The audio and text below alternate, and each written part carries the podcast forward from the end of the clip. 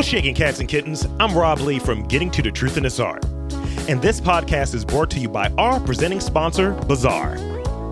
Bazaar is a gift shop for those seeking the strange and unusual. Got morbid curiosity? Got an interest in natural history? Bazaar's got you covered. Bazaar specializes in antique medical equipment, jewelry, prints, funerary antiques, and many other morbid gifts. The inventory is ever changing. I'm wearing a great death's head moth pin, and I'm enjoying this hand poured candle called Overgrown Cemetery. It's great. It has the studio smelling awesome. Head on over to 3534 Chestnut Avenue in Baltimore, it's in that Hampden neighborhood, and see what they got to offer at Bazaar. Tell them Rob Lee sent you. Welcome to Getting to the Truth in This Art. I am your host, Rob Lee, and today's guest since 2005 has been a reporter for the Baltimore Sun covering crime and police accountability for the last 13 years. His book, We Own This City, a true story of crime, cops, and corruption, was released on February 23rd from Random House. We have Justin Fenton. Welcome to the podcast. Hey there. How are you? Thanks for having me. I am fantastic, and thanks for uh, joining the, the pod. Um, so big things are popping for you. and um, I wanted to talk about your work a bit and get into some recent developments. So, thousand foot view, you know, uh, I like to just say what the person does, but you get into really what you do and what your work is about. Yeah. I mean, uh, so I've been at the Baltimore Sun since 2005, and I've been covering crime and courts and police accountability uh, since 2008. Um, so, um, you know, uh, that included covering the the death of Freddie Gray and the the uprising and the charges of, against the officers, and then uh, this this case when this gun trace task force corruption case came out, um, and you know, I decided to uh, write a book about it and wrap it all up, just sort of trace the path and the policing strategies of the agency that, that sort of led us to this point, and also tie in the the, the death of uh, Detective Sean Suiter. Uh, so that book. Uh, um, uh, it's been a couple years in the making, and uh, it came out at February 23rd, and I'm um, you know, I'm excited about that, and and then uh, just last week it was announced uh, that it's going to be turned into a HBO miniseries that's going to be produced and written by the the same people who did The Wire. Uh, so uh, yeah, like you said, a lot of things are popping at the moment. That's that's good stuff, and congratulations, your first book and all. So I'm glad to hear that uh, big, big things are going on for you. Yeah, thank you. Uh, so in, in this podcast, we like to talk about like the just kind of giving a real uh, point of view on on Baltimore, and I'm glad that you use the the terminology earlier of uprising instead of what other people call it outside uh, riots and so on. Um, what is it like being what's it like been covering uh, crime in the city that has a reputation for being quote unquote dangerous or a quote unquote bad city? Yeah, I mean, I think there's a lot of different layers to our crime coverage. That's why I use the different terms like police accountability, criminal justice. I mean, really, um, there's so many different ways that we can cover it. We can cover it on a policy level. We can cover it on the neighborhood level. We can cover crimes that occur. We can occur, uh, we can cover police misconduct, uh, courts. You know, I've tried to cover all of these things uh, in my you know time at the Sun because I wanted to get the different views. One of the things that frustrated me as the police reporter was that I would like go to a crime scene and and everybody is standing around and saying you know we don't know who did it and why did it happen and it's sad, but there's no like answers. And so I actually asked at some point, can I cover the courts? Because I want to I want to cover you know, when the answers come out, when people take the witness stand, when the detectives have to show their work, because they never talk to us while the case is pending. They file something in court, and that's really all we get. So, I mean, um, and then you started to see like questions being more, you know, raised about police work when they get cross-examined and have to, uh, you know, explain themselves and, and stuff gets thrown out. And, you know, in my early days of covering the police department, they used to just complain about the courts and the judges uh, the prosecutors and the judges, I should say that you know we arrest people and the, the courts let them out, and w- and when you get a chance to cover it at the court level, you see why they're getting thrown out. It's bad police work oftentimes, um, and that doesn't like circle back. Like no one's explaining to them sometimes what they should have done instead. Um, so I mean, you know, we also try to do good stories, but I, I, I often say that's sort of not my department. there's, there's, other, there's other people at the paper who are supposed to be doing the type of neighborhood stories and features and stories about restaurants and arts. You know, I I, off, I unfortunately cover the the bad news, um, but uh, you know, when there's when there's good stories on the crime beat, we want to tell them too. So you, you, you, touched on, I'm gonna skip ahead a little bit. You, you touched on um, covering the quote unquote bad things. What do you do to kind of like balance that out? Like, are you watching a lot of Disney Channel? what are you doing to kind of balance that out? Honestly, I'm uh, surprised I haven't been burned out yet on the beat. um, but I, I, t- I tell people this, and this is the this is the honest truth. It sounds hokey, but like I'm driven each day because I know the stories need to be told. You know, when I wake up and I see something in my email inbox or something on Twitter that's just, I'm like, oh my gosh, we, we have to tell that story. Like we have to do the best job we can. And that keeps me driven to keep doing it. For a palate cleanser, I mean, yeah, I watch, I watch baseball, I watch football, I watch, I got back into the NBA during the quarantine. I hadn't watched the NBA in 20 years. Used to be a huge fan growing up. Uh, and I, I, like stopped watching it. I don't know why. Maybe it's because we don't have a team here in Baltimore, but uh, I got back into it. So those are some of the things that, and, uh, and I, I definitely like. I've been going on some some walks and things like that. But those are my palate cleansers. Yeah, um, like I, I, do a podcast outside of this, and we're covering like weird news and, and pop culture. We kind of it's usually like weird crime, and my my buddy just looks at me. He's like, "Where are you finding these stories?" I was like, "They're all real. COVID's not stopping these things from happening." And he was like, it's a lot of murder today. You know, it's like, well, you know, I might have to switch it up a little bit. And it's like, don't worry, I'm going to watch like Supernatural or something that's really just a pure palate cleanser for me. So, what what what was that? What was that reason or that kind of aha moment for you deciding to pursue journalism as a career path? Yeah, in um, so growing up, my family got two newspapers. I grew up in the suburbs, and uh, they got two newspapers: a morning paper and an evening paper. And I delivered the newspaper. All the friends, all my friends in my neighborhood delivered the evening paper. You know, I had the rack on the bike, but I didn't. I really wasn't, you know, thinking that that was something I wanted to do. It was just something I was around. And honestly, in high school, trying to put together like college applications, like I didn't have any activities. I wasn't in the SGA. I wasn't on the chess team. I didn't. I wasn't playing high school sports. And I was like, I got to do something. I got. I got to. Got to get, get this resume looking better. And so I started writing for the high school paper.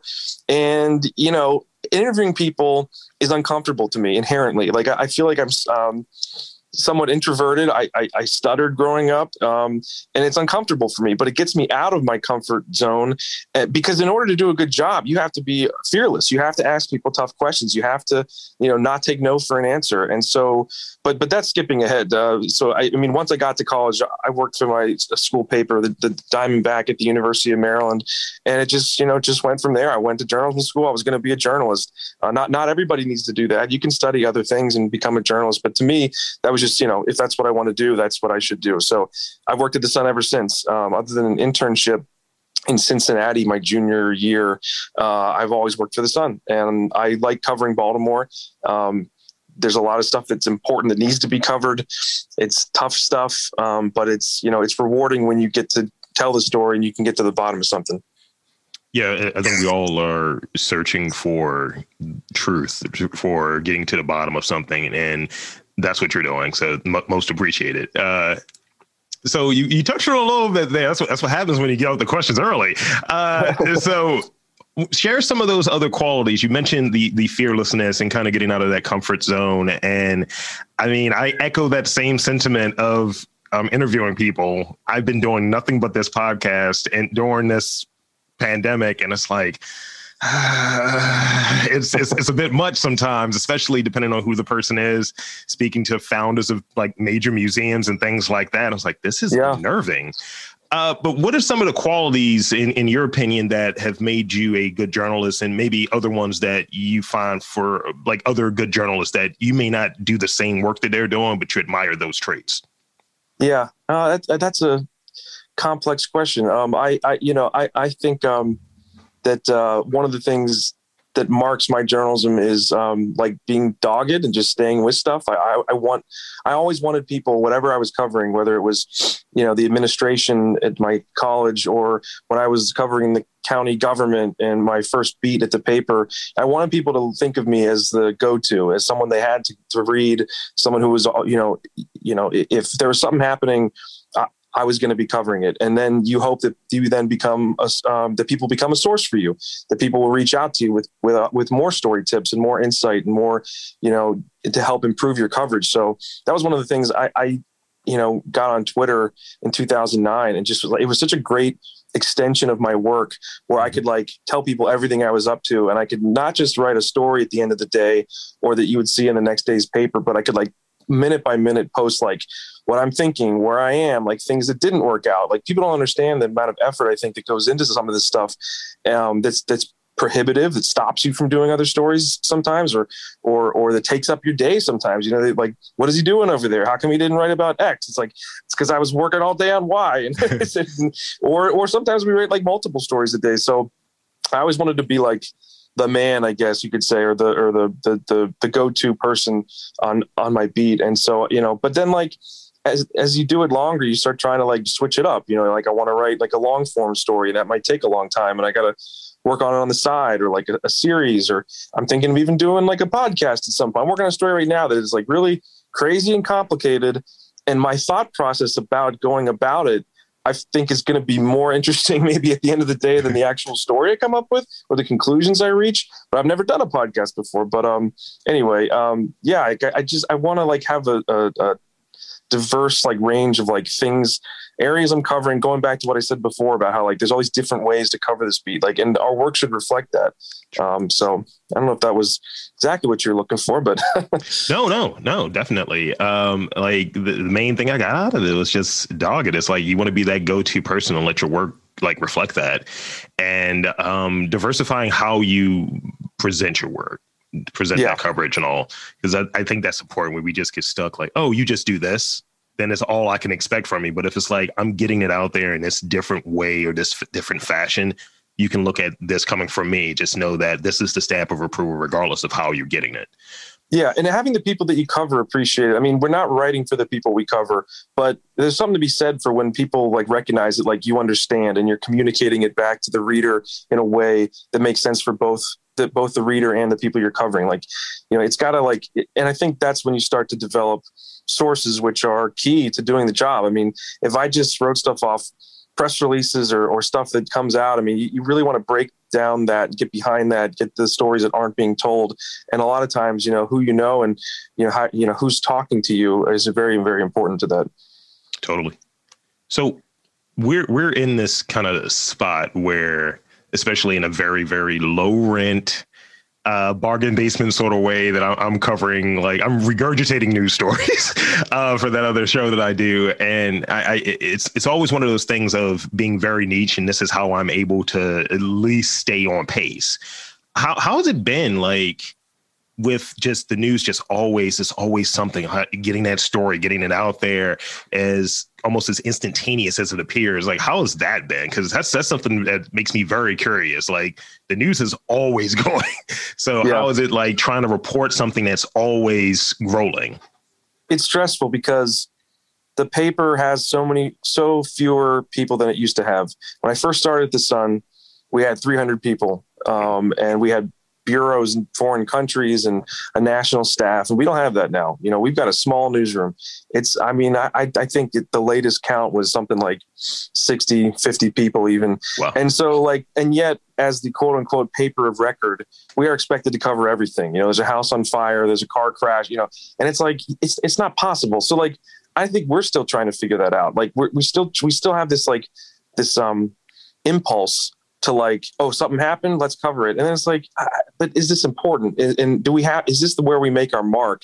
And so I think we're trying, you know, as we try to get people to subscribe to the paper, and I think you're seeing a lot of sites doing hard walls with their subscriptions and saying, you know, if you, if you want to read this stuff, if you like this stuff, we really need you to subscribe. Yeah. It's important for our long-term viability. But I think that, that raises the stakes for us to make sure what we're providing is quality content and stuff that is worth paying for. So, um, you know, uh, like you said, there's stuff going on all the time. We have a, t- a breaking news team that tries to respond to that, and then like there's reporters like me who are juggling. Like, okay, I want to be, I want to be the person who's covering this today, but man, there's a bunch of other stuff that I, I'm interested in too, and it's just a constant like juggling thing. Totally. So, in terms of getting um, getting something out there, if, if there's a story that like you've been working on you're like eh, is this done? Is this not done? How is that process? And, and, how do you know when something is like ready to be published with those kind of everything is going out and you wanted to get out there as soon as possible? That's always like being up against a deadline. Yeah, I mean, you know, you just have to size up each thing. Is it something that is this something we absolutely have to have up? You know, for example, like I covered the arguments in front of the federal appeals court this week about the surveillance plane, and it's like, well, that just happened this morning. That needs to go up this morning or this afternoon. Like it's got to go up. There's other things where you're like, you know, I was the only person there yeah, I went down to Virginia to cover this hearing involving a, a Baltimore guy who was a victim of the gun trace task force. Mm-hmm. And um, I was the only one there. There wasn't even Virginia media. And I called my editor and said, yeah, I really want to sit with this. I really want to think about this. I want to do it right. And and I, I wrote it that night, but I, it went up the next morning. So I mean, it's a it's a it's a it's a judgment call on our parts. The editors do give reporters a lot of uh, leeway on that. I mean, I think that um, you know, you, you picture a, a newsroom maybe from the outside and think that there's these like bosses who are like you know the puppeteers who are directing all the coverage and they're telling us what to do. And you know it's like no actually like like the beat reporters are sort of trusted to go out there and, and come, go out into the field and come back with things and say this is what i think of this. And then the editors will weigh in and say no i don't you know maybe let's try it this way or um, but uh, i'm sorry i'm getting a call here. Did i lose you? You still there? Yeah. Okay. Uh, but uh, yeah, it's very reporter driven, I guess was the answer to that question like when I think of a newsroom or anything along those lines with an editor, I think of like antacid and cigarette smoke. That's that you know that whole movie like dynamic or what have you. Uh, so you, you, we we've kind of poked at it a little bit. Um, what what is that that day in the life of a reporter look like? Like, is is it like super early, super long nights? I mean, I'm looking for bags under the eyes. I'm not really seeing them, but also oh, I got them. I got them. Uh, so how's that for you? Um, yeah, I mean, it's um, again, every day is different. Sure. It's like it's funny with, with with the book coming out. People are like, "Can you do, uh, you know, an interview like two weeks from now?" I'm like, I, I mean, right now my day is completely open, but it won't be to that week. So let's lock this thing in.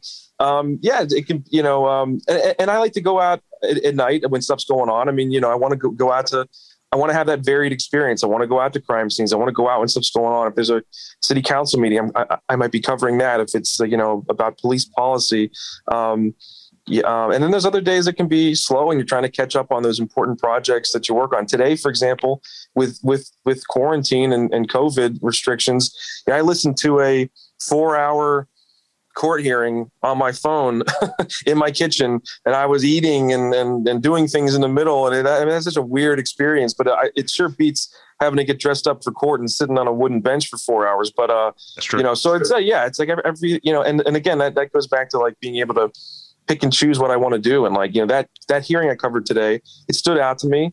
Um, I thought it was going to be interesting. It was, I'm not sure what I'm going to do with it. Um, I tweeted about it, but like I'm not sure like if it's going to work for an article. I'm still trying to think about that. My editor might want me to. Uh, so there's a lot of uh, it's done on the fly. I dig it.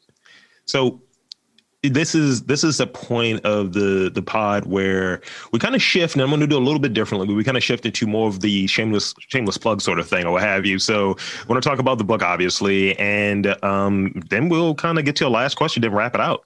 Um, okay. So how's the response been to your first book? How, how's that? Because that's that sounds like exciting. I want to be a writer. How's that sound?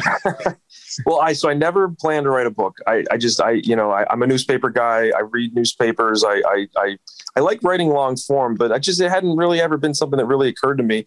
And the opportunity was presented, um, and it took a while to get the book deal. I you know a lot of rewriting the proposal, but um, and I feared I was going to blow it. I really thought that I had a great I had a great book to write, but I wasn't sure if anyone was going to give me the chance. Sure. And I landed with Random House, which is obviously amazing. I mean, you know, for, for having feared it wasn't going to work out, being at Random House is wonderful. And they've been very supportive. And, and I had a lot of freedom in how I wrote it. Um, and, and yeah, the reaction's been better than I could have hoped. I mean, I, you know, for a, for a Metro newspaper reporter to have his book reviewed in the Wall Street Journal and the New York Times, and you know, uh, you know, for David Simon and George Pelecanos and Ed Burns be making a show out of it, I, I could not hope for more. But I've been really also heartened by. I really wanted to pack in a lot of information. I talked about how this is sort of a culmination of like more than a decade of covering this stuff. Mm-hmm. I wanted it to be. I wanted people to understand. I wanted to include as much as I could, and I wanted to include a lot of perspectives I wanted people to get a full view of things. And so I thought I turned in a book that was dense. I thought it was going to be hard to read. I thought it was going to be hard to follow. I showed an early draft to my wife and she like she put it down and I couldn't get through it. And, I, and this is an early draft, I should say. But like everyone's calling it like a page turner. They're saying I've got people telling me I haven't read a book since 12th grade and I, I read it in two nights and i'm like really i mean i could not have hoped for anything if, if i was able to include all the stuff i wanted to include and, and and i thought it was i thought it was dense and people are saying it's readable i can't ask for anything more that's great so at this point, uh, I have one question. I didn't send it to you because I like to do this. I like to troll people just a little bit. uh, this is going to be the most controversial thing you're going to answer today. All right, I'm ready. This is, I guess, the ballbuster question. Who has the best crab cakes in Baltimore? Who has the best crab cakes? I, you know, I'm partial to Faidley's, but that's because I like the Faidley's experience. I loved going to the market and uh, I love that everything about Faidley's. But uh, man, I had a I had a crab cake at um what's that place in Linthicum? G is it G and M? G and M, yeah, yeah. Oh my God. It was the size of a softball. it was it was remarkable. But I haven't been to Koco's yet, which I feel really bad about. I just I don't I don't get up that way enough, but uh Faidley's for me. Yeah, I um I had an ex girlfriend. Her mom is and they're from St. Louis, and her mom always gets an order of G and M shipped to St. Louis because they had they won here one time and had them like these are great. I don't care what it costs, ship them. yeah, and do they do they translate well? Do they ship well? I think they ship well. There's been no complaints. Okay. okay. So good to know. Yes. Uh, so I want to again thank you for coming on, and let's let. So I, wanted to give you the opportunity to shamelessly plug, plug the book, plug your plug your social media, all of that good stuff. Yeah, definitely. No, I, again, the book is "We Own This City." Um, it's available everywhere, uh, local stores, chains, all Amazon, all that stuff. Support local if you can. Um, it is an ebook. It's in Kindle. Um, and uh, yeah, like I said, it's a it's a book about like 15 years of policing strategies that led us to you know, this epic scandal, and and um, you know all, all, the ways that this intersects with things you've heard about in the news over the years. Um, and uh, my Twitter handle is at Justin underscore Fenton. Some guy signed up for Justin Fenton, and he never even tweeted in like 10 years, but he's just sitting on that handle. I hate it. But so that's my, also my handle on like Instagram and stuff like that. I post pictures when I'm out out and about. And uh, yeah, it's, uh, I just appreciate you for having me on and for all the readers who've supported me over the years. And I hope people like the book. So there you have it. Um, I want to thank you again for coming on to the podcast. I'll do my sign off and that'll be that. So um, for Justin Fenton, I'm Rob Lee saying that there is art and news coverage, really good news coverage, damn it, in and around Baltimore. He's got to look for it.